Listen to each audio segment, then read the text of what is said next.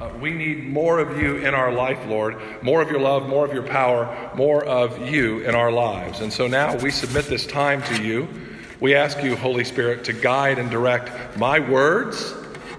Let the meditations of my heart, Lord, be acceptable to you at all times. And let us come together as we listen uh, to hear more about you. We need more of you, Lord. Amen. So it's the third week of a sermon series on call. Holy Cross has taken call and divided it up into three nice chunks. There it is. Um, that reminds me of something very funny from my past. I can't go into it right now. Just see me afterwards if you want to hear a funny story about a cobwebbed phone. Anyway, uh, the Holy Cross has broken call up into three pieces. Um, there's the call to follow, there's the fulfillment that occurs as we follow, that's the second piece, excuse me. There's the formation, that's the second piece, and then fulfillment, which is what I'm going to talk about today, is uh, the third piece of this three part call according to Holy Cross. The first thing we have to establish, though, if we're going to talk about something, is we all need to be on the same page. Amen? Amen. Not bad. And what I mean by that is we all at least need to agree, I think, for the purposes of a sermon, or this sermon in particular, that there is such a thing as a call. Whether you've heard it or not, whether you've recognized it or not, I believe everyone in the kingdom of God, and we're all in the kingdom of God. Uh, I don't mean we're all in the kingdom of God, I mean we exist in God's kingdom. And so all of us have heard the Lord call us at one time or another, whether we recognize it or not. That doesn't mean He's not calling, it just means we're not listening, or we're not looking, or we're not responding. So here's a quote about call for everyone. And see if somehow this doesn't prick you. It's from the great author Jack London. But especially, he loved to run in the dim twilight of the summer, seeking for the mysterious something that called. Called incessantly. Called waking. Called sleeping. Called at all times. Called for him to come. It called, it called, it called. Well, I believe followers of Jesus, we're all called into God's mission. It's St. Timothy's mission statement. We're all called into God's eternal plan for his kingdom. We're all called to join in. And so I want to recap quickly the last two weeks of the sermon series just for my own kind of get my speed up, kind of get a running start at this. But step one of this call for Christians is the call to follow. It's the call that Jesus very succinctly lays out in two of the Gospels to two guys fishing. He looks at them, says their names, and says, Come follow me. Something about the way he said it, something about the way he looked, something about his authority, he was dressed like a rabbi, caused those men to quit their jobs and to go follow this guy, not with the benefit of his resume. He has the power of the universe in his voice, and it stirred them to follow. It happens again many other times in the Bible, this call to follow. I, I, used this last time, but it's worth saying again. Thomas has his call to follow at his moment of greatest doubt. God can use even our doubt to get us to follow him. Thomas is the one you remember who wasn't in the upper room when Jesus appears the first time after the resurrection. Jesus has been crucified. People have witnessed him dead. They've watched him get buried, and he returns from the dead. And the first thing he does is he appears to his disciples. Thomas isn't there. We don't know what he's doing. Probably watching television or checking his. Who knows? But he's not there. Uh, the disciples tell him later, probably over coffee the next morning, You won't believe it. The Lord came. And he says those famous words Unless I see it for myself, I won't believe it. The next night, they're gathered again. The Lord, doors locked, comes right through the wall. And you know, the other disciples start elbowing each other, going, Oh man, Thomas is going to get it now. Here comes Jesus. We told him he was resurrected. But Jesus doesn't do that, does he? He walks right up to Thomas, and I can just imagine the loving way he says it to Thomas. Like when God cast Adam and Eve out of the Garden of Eden. He doesn't cast them out naked, he clothes them. God's law is always preceded by his mercy and grace. So before Jesus reads Thomas the Riot Act, which he never did, he, he extends grace and he says those beautiful words Thomas, Thomas, put your hands in these holes where the nails were. Thomas, stick your hand in my side and believe. And then Thomas responds to that call. Thomas drops to his knees like all of us would with that act, my Lord and my God.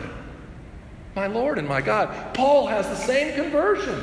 Paul, this guy who's persecuting the church, who's putting people to death, who's, I'll hold your clothes while you throw stones this time. I mean, that's Paul. He's a mean, bad guy. He's on the road to Damascus to go kill a few more Christians when Jesus calls him.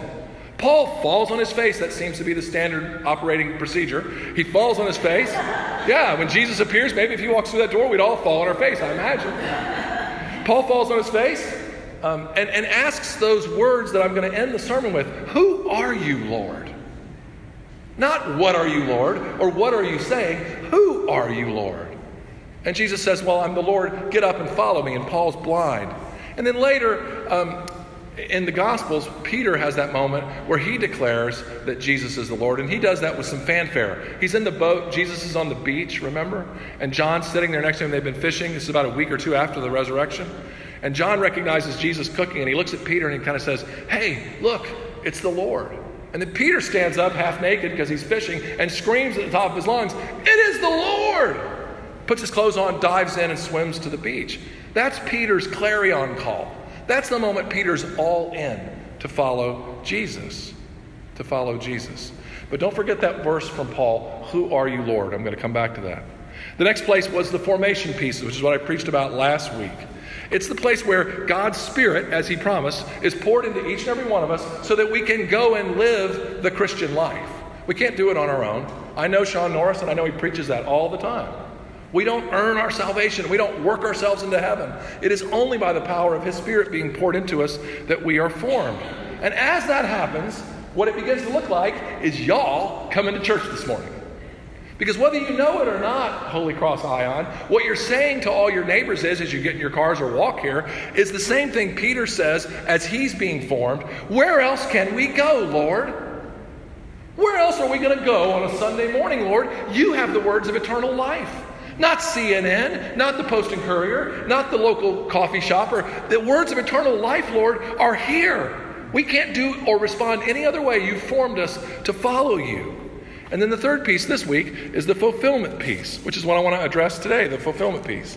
I listened to Sean's sermon last week, and Sean said the loudest call in our lives occurs usually at places where we realize we need the Lord the most. Probably Thomas's moment when he looks at the Lord and realizes, oh my gosh, I was wrong. Lord, please have mercy. He needs the Lord to show mercy. Um, Sean also gave the analogy of the Prince Caspian book, which is one of C.S. Lewis's part of Chronicles of Narnia. And he talked about Lucy later in life, I imagine a teenager, meeting Aslan the lion again. And Aslan's the, the lion or the god figure in the story. And Lucy meets him as a teenager, having known him as a child, and says, Oh my gosh, you're bigger. Oh my gosh, you're bigger. That reminded me of a really funny joke I saw years ago where this very old man is opening this gigantic door of a room. And as he's reaching up for the knob, which is three feet above him, and as he's pulling it open, inside the room is this gigantic fireplace and this huge overstuffed couch and these massive paintings. And the guy, the cartoon person, looks at the person reading it and he says these words. He says, Ah, just as I remembered it.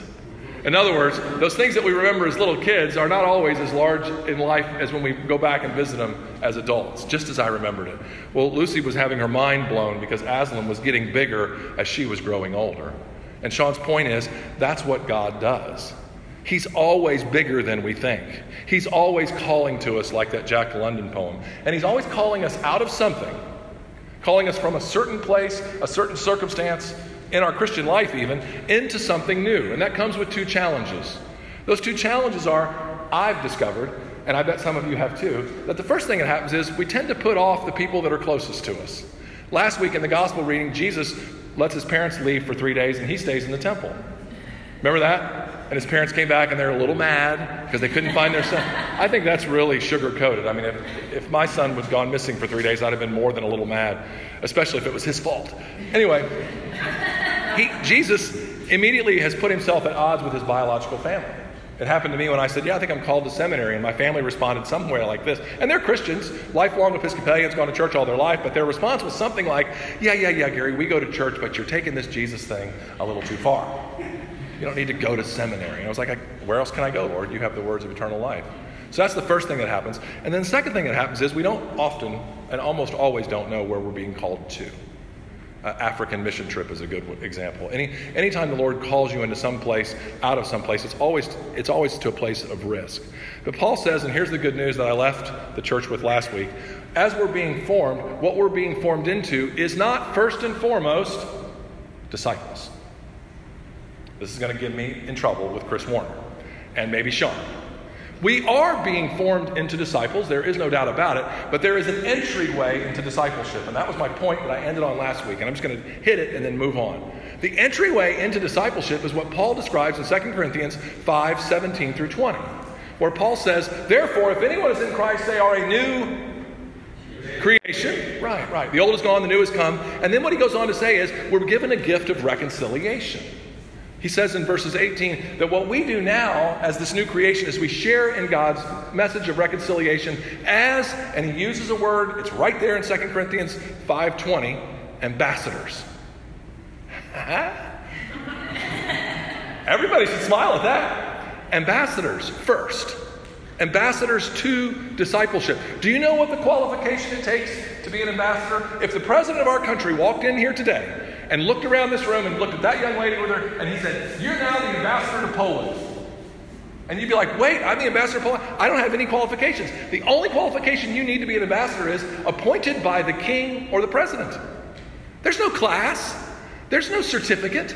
There's no nothing you have to pass or do or be. All you have to be to be an ambassador, Paul says, is to be a friend of the king. So we are first and foremost ambassadors to discipleship. Um, if you've ever done, and I, this is where I left them last week, if, if someone this summer has asked you to water their plants, hey, would you mind watering my plants? I'm going to North Carolina where it's a lot cooler. Ambassador. Ambassador. Um, if, you, if you smiled at a barista this week, if you said thank you to a store clerk, if you pushed a cart in from the shopping center, ambassador. Ambassador. Ambassadorship is easy, and it's the entryway into this life of discipleship. And as ambassadors, we let God's light shine through the cracks in our lives. I've talked about that before. And so that brings me to the fulfill part, finally. Well, I want us all, for the sake of this short sermon, to consider the word fulfill in a different way this morning. I, want to I wanna head in a direction um, that's a little different than the present tense of the word fulfill. I want to actually use the past tense, fulfilled, ed. Listen to these words from Jesus. These are my words that I spoke to you while I was still with you. That everything written about me in the law of Moses and the prophets and the Psalms must be fulfilled. Fulfilled. 2,000 years ago, Jesus is telling his gang that these things are fulfilled. So, to be called into a life of ambassadorship vis a vis discipleship um, needs, we need to understand that the work that it took to give us what we've got has already been done for us. It is fulfilled. And I want us to relax and I want us to actually imagine uh, this third step as something as natural or easy as breathing. So, everybody take a big breath in and let a big breath out. It's a it's an involuntary response. We breathe without knowing it. That's the way we ought to view this third piece of the call. If you were coming this morning thinking, okay, wow, I hope he doesn't lay a few more things on me. I'm already doing this, this, this, and this. I'm in a small group, which I love. I'm doing this. My kids are active. If he, if he gives me one more thing to do, I think I'm running out the door. Um, I'm not doing that. I'm saying you're already living into the fulfilled piece of ministry. Um, what we need is what we need in order to understand that, I think, is a, is a different understanding of what ministry is all about. We tend to believe, I think, that ministry is something we do. We're going to go do ministry this morning. We're going to do the overheads, thank you. We're going to do the table. We're going to, we're going to do ministry. Um, what we need to understand is ministry is something Jesus does that we get to participate.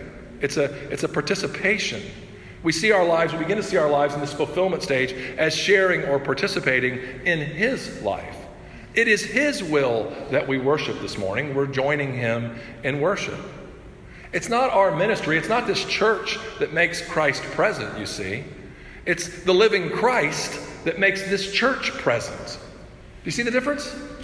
We're relying on Him first. We're asking Him first to manifest Himself. We're asking Him first to be the leader in the fulfillment process. To fulfill God's purpose, what we have to know, what we have to hang on, is that it's all dependent on God's power. It's all dependent on going out in the power and name of Jesus Christ. Uh, that's why we hear all those amazing things in this particular gospel today. Where Jesus says later in that same passage, he saw Satan fall like lightning. He said, You guys, when you went out, men and women, 72, were so powerful, you actually disrupted the universe. You, you set it back on its right axis for a period of time. But not because of anything you did, but because you went out in my power. And the end of this is the part we didn't read this morning. He says, Give thanks for what you did, but that's not the reason you should ultimately give thanks. He says, Give thanks that your names are written, written, past tense, in heaven. It has been fulfilled. Our names have been written. Now go out knowing that, is what he says. That's the beauty of this third step. Uh, Rick Warren wrote a book in the 90s called The Purpose Driven Life. He spent 20 chapters trying to define and describe what a purpose driven life looked like. He did a real good job. Um, well, in summary, what I could say after reading that whole book is um, God's purpose for our lives is summarized in just one word Jesus. I know that's the Sunday school answer. Sean said that last week. Jesus, but it's true. Knowing Jesus knowing Jesus deeply and thereby knowing his ministry, and then through the power of the Spirit being united to him and sharing in his life is the center, according to one of my commentators, of all practical theology. Let me say that again. Knowing Jesus, knowing his ministry, and through union with him and sharing in his life is the center of all practical theology. That's just God knowledge. If you want to understand God, then this is what it's all about, is what the commentator's saying. It's, it's back to the very beginning where I started with that question that Paul asked Who are you, Lord? See, we believe in a who. We believe in a human being like us who got hot, cold, who was hungry, tired, irritable. We believe in a who first. That's what this piece of fulfillment is all about, asking that question over and over and over again. Who are you, Lord? So, for example, Jesus walking on water, sitting in the boat, the first response, if we're going to ask the, the, the, bigger question, is never, What are you doing? Well, we can see what he's doing. He's walking on water. Know why? He created it. The laws of physics and chemistry don't apply to him, just like time doesn't apply to him. He doesn't have a watch. I know some of you are looking at your watches, but he doesn't, he doesn't have a watch. No, no, we need to ask the bigger question Who are you, Lord? Who are you, Lord? It's, it's imperative. It's, it's this whole idea that everything now that we walk into with that in mind leads us in a different direction than it normally would. So, a hospital visit or, or, or stumbling into somebody who's interrupted our day doesn't become, What do you want me to do now, Lord? Or what do you want me to say to this person now, Lord? But who, who are you, Lord, in this room, this hospital room in MUSC? Who are you, Lord, on this telephone call to my mother that I've talked to her six times this week? I really don't want to go over this again. Who are you, Lord? Who are you, Lord, in my business? Who are you, Lord, in my relationships? Who are you, Lord? We immediately come back, our compass immediately points back to, You are the King of creation. Okay, young people, are you ready for the opposite of what Who Are You, Lord is? And I do it all the time. You ready? The selfie. It is. It is. I mean, the selfie is the exact opposite of who are you, Lord? Um, it's the moment in time when we're at some fabulous brewery. Well, maybe not y'all, but I'm at a fabulous brewery or I'm at a dinner and my kids, and they're like, let's take a selfie. So you all know how to do it, right? Everybody hold your hand out, pretend you're taking a selfie. Come on, move. Again. We're all taking selfies. Okay. You've got them in your phones. You have selfies in your phones, don't you? For people my age, they're in the file that says selfie. Um, they're in your phone. What I'm going to give you permission to do when you leave here in the car, hopefully you're still laughing about this, is I want you to pull out your selfies and I want you to look for the presence and reality of Jesus in every one of those pictures because he's there. If you're in the picture, you have Christ in you, Jesus is there. If it's a picture of your pet standing on a dock, the beauty of creation reflects the character and nature of God.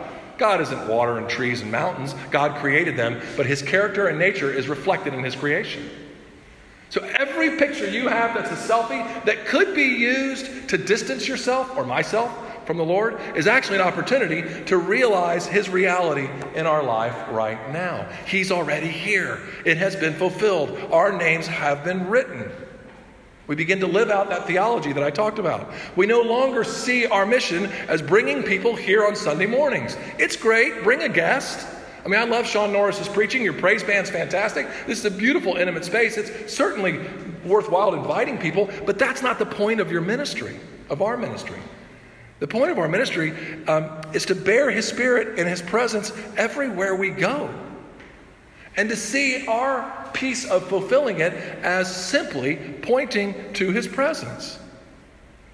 So, like I said, those visits with others, interchanges with our neighbors, traffic, whatever's going on, gives us that opportunity to ask, Who are you, Lord? And all of this is accomplished by the power of His Holy Spirit, which is described as dynamite in the New Testament. It's not some little mamby pamby, easy. The Holy Spirit is a person, and He is powerful. There's a story about uh, if you took the New Testament and you left it on a desert island, and people had never read the New Testament before. And, and a week later, you went and picked them up in the church bus and brought them to your worship. They'd never read the New Testament, they'd never been to your worship. The first thing the people from that desert island who had been exposed to the New Testament would say when they got off the bus would be, Where's the Holy Spirit? We want to meet the Holy Spirit because the New Testament is a story about the power of God's Spirit in his ambassadors and in his disciples. Paul describes this new life as being in Christ. Calvin describes it as a mystical union. And the Holy Spirit's not an extra, it's not an add on. It's not something you can decide to have or not have. Um, the Holy Spirit is something you receive as a gift from God. And when we begin to understand that, when we begin to understand who we are in relationship to this man, God, we, get, we begin to participate in his grace giftedness. And I love that word, grace giftedness. When we understand that, we can begin to fulfill his call. And fulfilling his call looks like relaxing and recognizing. It looks like pointing to him and pointing to things in ministry. And when we do those two things, as our bishop prays almost every time, it always brings glory to God. When we do those things, when we relax and live into what he's called us to do, and we spend time pointing to God, it always brings glory to Him and it sets us free to serve our neighbors. Amen.